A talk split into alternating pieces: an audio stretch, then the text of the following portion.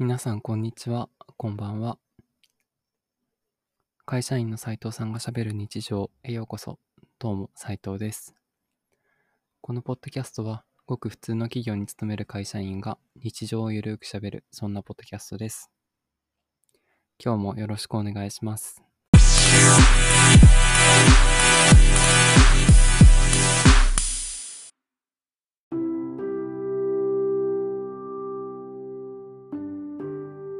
皆さん、こんにちは。こんばんは。会社員の斉藤さんがしゃべる日常第79回へようこそ。どうも斉藤です。えー皆さん、明けましておめでとうございます。本年もどうぞよろしくお願いいたします。新しい年になりましたが、皆さんいかがお過ごしでしょうか家でね、ゆっくり過ごしていらっしゃるという方もいれば、えー今日はまだお仕事をしているという方もいらっしゃるかと思います。例年に比べると少し落ち着いた、えーお正月なのかなというふうに思いますが、本日はですね、まあ、新しい年のことを話す前に、昨日の大晦日、2020年の大晦日の話をしたいと思います。2020年の大晦日といえばですね、まあ、有名な歌番組がやっていたりだとか、お笑いの番組があったりだとか、多分ご家庭によってね、見るテレビだったりとかで違うと思うんですよ。で、私いつもあの紅白歌合戦をですね、毎年、まあ、家族と見ているんですけれども、今年はですね、まあ、紅白と並行してもう一個見ていたものがありまして、それがですね、嵐のあのライブなんですね。あの、ジャニーズの嵐ですね。のライブのチケットを買いまして、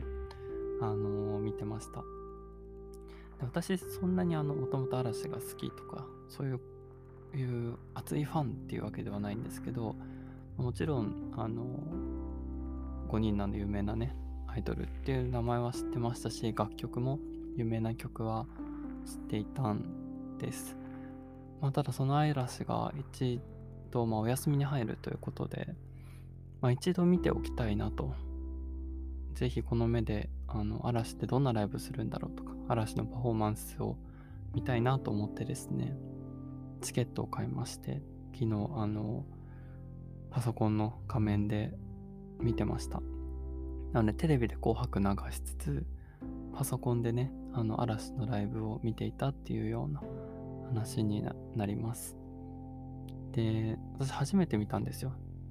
ま、嵐のライブというか、ジャニーズのライブをそもそも初めて見たんですけど、あのーて言うんですかね。結構衝撃的な、初めて見るファンでも衝撃的なライブだったなと思います。もちろん演出も素晴らしかったですけど、なんて言うんですかね。あの、5人の仲の良さというか、すごい仲いいなと思って、もう20年以上一緒に、まあ、活動してきているわけなので、ねえ、なんか、ちょっと冷めちゃってるみたいなところもあるのかなとかね、勝手ながら思ってたんですけど、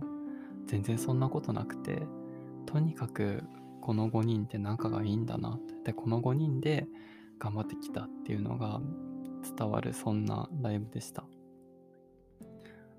あとね、あのー多分、見てくださ、見てくださってとか、見てらっしゃった方はわかると思うんですけど、あの、こういった状況なので、無観客の配信ライブだったんですよね。あのーお客さんは入れないけど、おそらく東京ドームですかね。で、あのーまあ、ライブ配信を行っていて、で、なんか本当に人が入ってるみたいだったんですよね。私これまでもそのオンラインイベントとか、オンラインライブっていうものはちょろっと見たことがあるんですけど、やっぱりお客さんがいない寂しさというか、イベントごとってお客さんと、まあ、出演の演者が一体となって、そこで演出が入って、ぐわっと盛り上がるとか、心に響くっていうものがあると、私自身考えてるんですけど、なんかね、嵐の昨日見たオンラインのライブは、なんかまるでお客さんが入ってるみたいでした。お客さんが入ってるみたいな、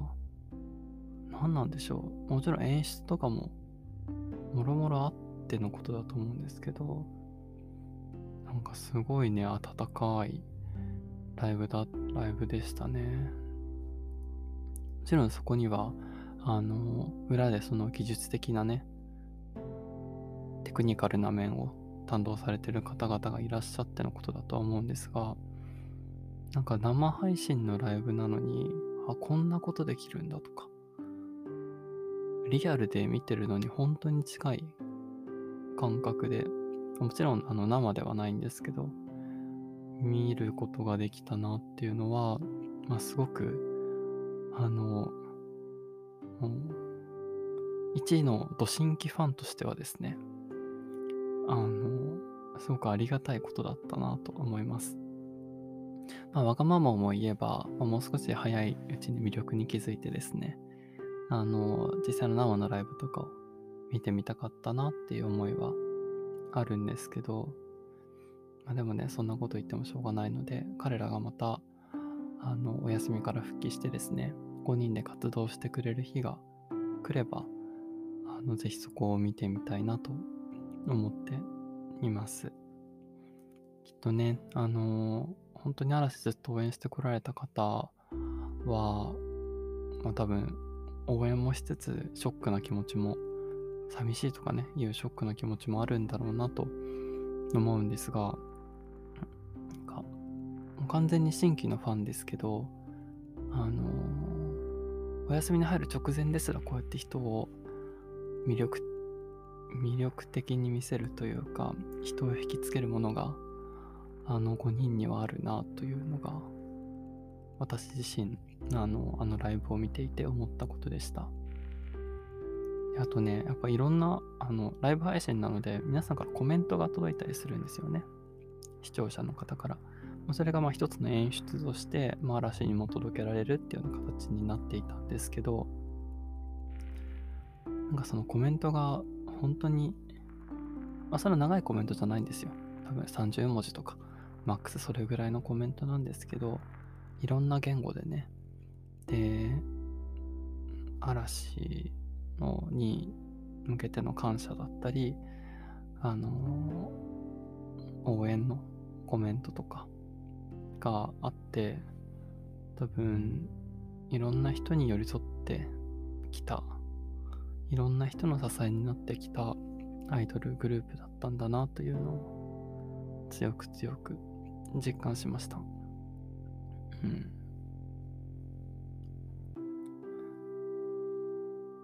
かっこよかったですね。本当にかっこいいなと思いました。私はそのジャニーズとかね、全然入れるような人生ではなかったんですけど、なんか素直に憧れますね。ああいう人たちは。うん、松潤かっこいいな、みたいな。大野くん歌うまいなとかダンスうまいな、みたいなのをね、ひしひしと感じましたね。まあ、一番はやっぱりあの5人の仲の良さ、絆の深さというものを感じた配信ライブだったなと思います。嵐は、あのー、お休みに入りますけど、彼らがね、残してくれた楽曲というのは、まあ、音源を私たち聞くことができるので、そこから嵐に元気をもらっていきたいなと思っています。はい、そんなところで、あの、嵐、ド新規のファンがですね、最最後のライブを見て感じたことを、あの、つらつらとお話しさせていただきました。きっと、あのライブ見てた方で、多分昔からのファンの方は、あれ、あの、なんていうんですかね、昔を思い返して、なんか回想する部分とかもあったんじゃないかなと思いますね。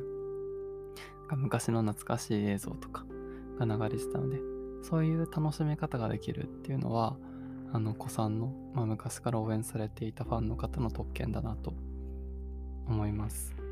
最終日にね、ちょろっとライブに参加したっていうだけの人間じゃ、人間の楽しみよりもより深い楽しみ方ができたんじゃないでしょうかね。それはすごく羨ましいことでもあり、素敵なことだなと、ずっと応援してこられたからこそ感じられるものなんじゃないのかなと、私自身は思います。はい。この流れでどうしよう。紅白の話もしようかな。ちょっとだけじゃあ紅白の話もしますね。えっ、ー、と、まあ、嵐も見つつ、紅白歌合戦も見つつだったんですが、なんか今年の紅白は、何でですかね、変な演出がなかったような気がします。うん、なんかいつもアーティストの方に芸人の方がなんか混じって一緒になんかやるみたいなこととか、なんか余計なちょっと冷めちゃうような演出が入ることがあったかなと個人的に思ってたんですけどそういうのがなくてなんかアーティストの方がちゃんとパフォーマンスをして、まあ、1年振り返るみたいなものがあの見られた「紅白歌合戦」だったかなって思いますね。個人的にはあの20のね20結構良かったですね。まゆかちゃんが最初出てこなかったんだけど途中からスッと入ってきたっていうのはなんかあのあの大舞台でも動じない彼女の強さみたいなものを感じたシーンでしたね20でいくとあとは星野源さんが後半にあのうちで踊ろうねの、まあ、大晦日バージョンを完成披露されてなんか本当にこの1年を振り返るような楽曲だったな、歌詞だったなと思います。結局まあ、この1年、ソーシャルディスタンスとか、密を避けるとか、一人一人が意識を持って頑張らないといけないシーンが多かったと思うので、かそこを改めて感じさせてくれるような、うん、歌詞だったなと。あとは夜遊びですかね。うん。夜遊びはフル尺でね、やってましたね。夜にかける。しかも、なんか所沢か、あっちの方の図書館？本屋さん？みたいな素敵なところで、あのー、演出というか、パフォーマンスをしていて、なんか、映像と音声がすごく一体化された素敵なステージでした。思わず見入ってしまいました。はい。そのあたりかな、紅白で面白かったなっていうのは。じゃあ、まあ、大晦日の振り返りはこれぐらいですかね。明日以降はですね、まあ、2021年新しい年に向けた話をしていきたいと思います。それでは、新年早々聞いてくださってありがとうございました。会社員の斉藤さんがしゃべる日常第79回でした。次回の配信でお会いしましょう。それでは、バイバイ。